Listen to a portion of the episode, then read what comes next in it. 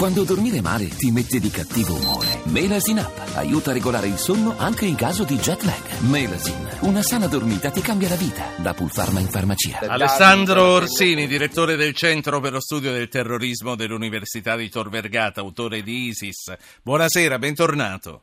Buonasera a voi.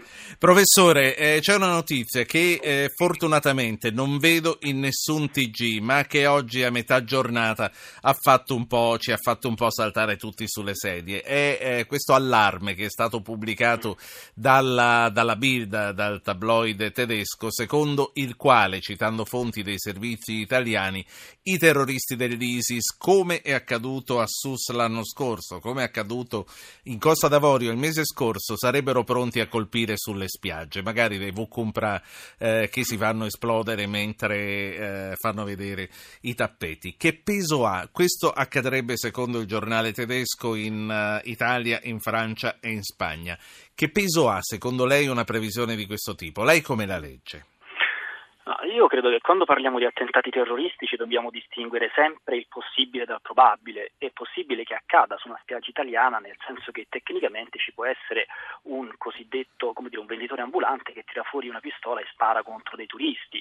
Il punto fondamentale è che questo è possibile, ma è poco probabile, perché l'ISIS non ha in questo momento preciso alcun interesse a colpire l'Italia. Noi in genere commettiamo l'errore di pensare che l'ISIS sia imprevedibile negli attentati che realizza. In realtà è imprevedibile nel momento in cui entra in azione, come è accaduto a Parigi, ma non è imprevedibile nei paesi che decide di colpire, è prevedibilissimo. E la logica dell'ISIS è molto semplice: colpisce paesi da cui è colpito, colpisce i paesi che uccidono i militanti dell'ISIS. E l'Italia non ha mai ucciso un solo militante dell'ISIS, non ha mai sparato un solo missile contro le postazioni dell'ISIS. Questo non vuol dire che l'Italia non sia odiata dall'ISIS, significa che l'ISIS ha una gerarchia dell'odio, la cui vetta è occupata dai paesi che combattono frontalmente contro l'ISIS, e siccome l'ISIS ha risorse limitate, preferisce investirle contro i paesi che odia di più, che sono in Europa. Gli unici paesi che bombardano le postazioni dell'ISIS sono Francia, Belgio, Danimarca, Olanda e Inghilterra. Questo perché gli attentati terroristici svolgono sempre due funzioni: una è una funzione punitiva e l'altra è una funzione persuasiva. Quando l'ISIS ha realizzato l'attentato contro Parigi, ha punito la Francia che bombardava le postazioni dello Stato islamico, ma ha cercato di persuadere i paesi europei che hanno parlato della possibilità di aggiungere i propri aerei a quelli americani, a quelli francesi, e stavano discutendo sì. di questo. Professor Orsini, allora, eh, diceva quindi c'è una gerarchia dell'odio nell'ISIS, l'Italia non è fortunatamente ai primi posti perché non partecipa all'attacco. Mm-hmm. Ma sì, perché sono anni che ne aspettiamo un attentato terroristico che per fortuna non arriva, e quindi noi sociologi che ci basiamo, come si, come si dice, sulla raccolta di materiale empirico, a un certo punto dobbiamo avere anche il coraggio di porci questa domanda e cercare di dare una spiegazione, perché è l'unico modo di arginare le paure che hanno investito gli italiani. E se non lo facciamo noi studiosi, eh, chi deve farlo? E noi ogni giorno ci troviamo nella condizione, come è successo oggi, di notizie che gettano le persone nel panico. Resta il fatto che Al-Qaeda è stata fondata nel millenovecentottantotto, che ha realizzato i suoi primi attentati terroristici nel millenovecentonovantotto in Kenya e in Tanzania, e in quasi trent'anni di esistenza non soltanto non ha mai realizzato un attentato terroristico contro l'Italia, ma non l'ha mai nemmeno minacciata. L'ISIS, che ha una età più giovane rispetto ad Al-Qaeda, allo stato attuale non sì. ha mai minacciato esplicitamente il nostro paese. Chiaramente sì. noi studiosi non abbiamo la Comunque lei, no. lei giustamente dice hanno gettato nel panico la, la popolazione eh, e hanno indirizzato i flussi turistici, almeno almeno tedeschi, da qualche eh. altra parte. Quindi è molto probabile che a questo punto un uh, turista tedesco, anziché scegliere l'Adriatico o la Spagna, scelga la Croazia, la Grecia o qualche altro posto che non è stato indicato dalla Bild. Sempre, senta, sempre a proposito dell'ISIS, poi le vorrei parlare di Kohl e di Orbán che oggi si sono visti. Leggo che il Senato americano ha approvato una legge che prevede maggiore sicurezza negli aeroporti americani per scongiurare il rischio di attentati, soprattutto dopo Bruxelles. E tra le misure previste c'è l'uso di squadre con agenti sotto copertura e maggiori fondi per addestrare persone in caso di sparatoria. Tutto questo basterà? È più vicino al modello israeliano? Sì, però non risolve il problema, nel senso che chiaramente un governo cerca di difendere i siti che hanno una maggiore importanza strategica per un paese. Il problema fondamentale è che il terrorismo è in grado di incunearsi negli interstizi delle nostre esistenze, tant'è vero che tutti i più importanti servizi di intelligence sono stati bucati dai terroristi. I migliori al mondo sono quelli israeliani, quelli inglesi, quelli russi e quelli americani, e tutti hanno preso attentati terroristici spaventosi. Questo vuol dire che quando i terroristi insistono, insistono, insistono, riescono a realizzare l'attenzione. La maglia rotta la trovano anche nei, nei eh, servizi più sicuri. Esatto, esatto, per cui tu magari non fai l'attentato terroristico contro un aeroporto, decidi di farlo contro un'università, quindi il punto fondamentale è che i terroristi rappresentano un pericolo fino a quando esistono all'interno sì. delle nostre società. Io ricordo ai nostri ascoltatori che eh, sono invitati a intervenire e ci fa molto piacere quando ci portano le loro posizioni, quindi mandate un messaggio con il vostro nome, poi vi richiamiamo al tre tre cinque sei nove nove due nove quattro nove. Professor Orsini, la Germania oggi resta al centro dell'attenzione per altre due questioni: l'incontro dell'ex cancelliere Kohl con il presidente ungherese Orbán e le pesanti riserve sul Migration Compact, che è il piano italiano per aiutare i paesi africani a trattare tenere i potenziali migranti economici del futuro. Lei ritiene che l'avere ricevuto l'ungherese Orbán, che è un leader notoriamente anti-immigrazione, sia stato un affronto, uno schiaffo ad Angela Merkel?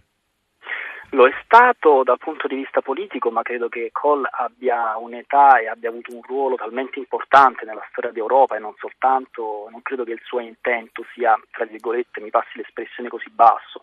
Io credo che il suo intento invece sia molto alto. Io chiaramente prendo ogni distanza dagli estremismi verbali del premier ungherese, ma rimane un problema fondamentale su cui Kohl sta cercando di richiamare la nostra attenzione, cioè che l'Unione Europea non è soltanto un ufficio di collocamento. Quindi noi non possiamo porci il problema dell'immigrazione soltanto in termini economici, di dare occupazione, noi dobbiamo anche porci il problema della, della società che andiamo a costruire. È chiaro che i politici sono impegnati e fanno benissimo a eh, creare tutte le misure per poter accogliere queste persone, e quindi posti letto e quindi tutto quello che occorre, però noi studiosi dobbiamo anche porci una domanda: ma qual è la società che noi andiamo a costruire? In Italia... Non sono polemico e pongo una domanda. In Italia nel duemilacinque noi avevamo due milioni e seicentomila stranieri residenti, chiaramente non sappiamo quanti fossero gli irregolari perché sfuggono ai censimenti.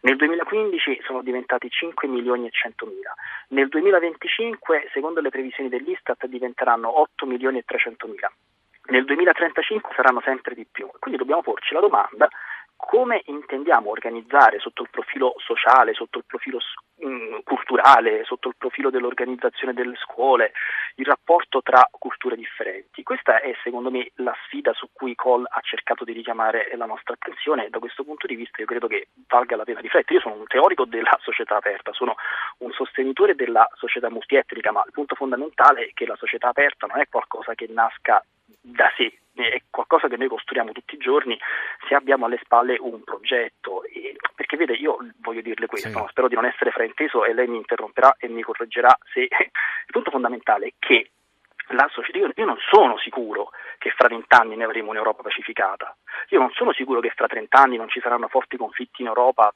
chissà, tra i musulmani e i laici, perché il problema del rispetto verso il prossimo e della tolleranza, io ho una grandissima ammirazione per l'Islam, per non parlare di quanto io sia attratto dal sufismo, che è la dimensione mistica dell'Islam, ma io non sono sicuro che mio figlio avrà lo stesso livello di tolleranza nei confronti dell'Islam che ho io, per la semplice ragione che la tolleranza e il rispetto verso gli altri non si trasmette per via ereditaria, non si trova nei geni, è un processo culturale che noi apprendiamo attraverso l'educazione. Ecco perché eh, l'invito di Kohl è importante, perché nessuno di noi certo. può essere sicuro che fra trent'anni avremo un'Europa pacificata, perché comunque, anche quello che... Sì.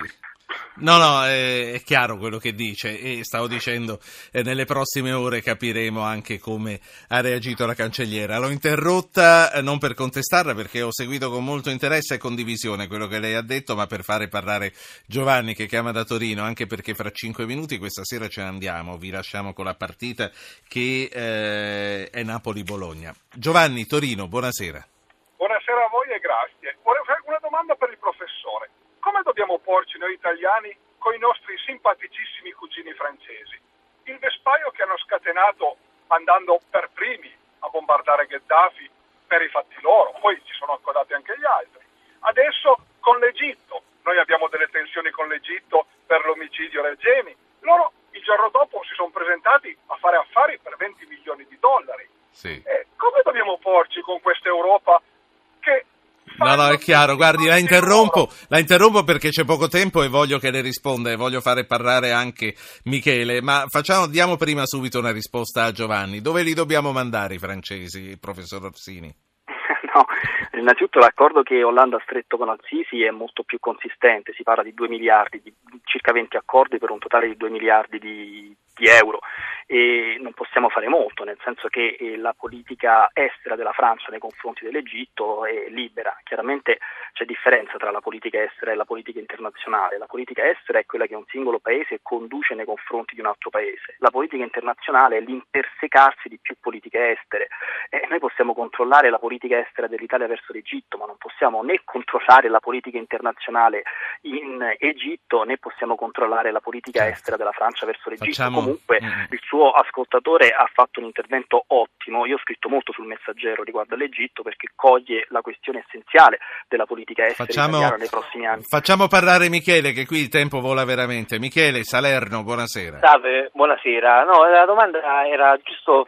Eh, inerente al pericolo che c'è che l'Italia, diciamo, potrebbe subire un attentato in spiaggia, perché eh, diciamo, abbiamo vinto la gara d'appalto per la diga di Mosul e eh, l'esercito italiano manderà eh, oh, ieri leggevo otto elicotteri N H novanta con eh, duecento soldati super addestrati appunto per sì. difendere i nostri soldati.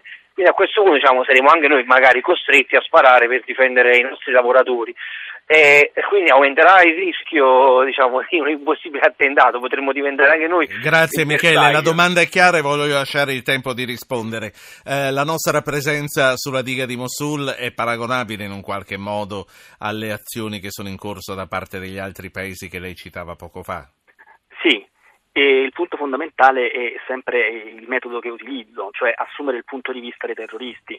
Per poter comprendere quello che i terroristi intendono fare con, nei confronti dell'Italia, non è importante pensare quello che noi pensiamo dei terroristi, ma è importante sapere quello che i terroristi pensano di noi.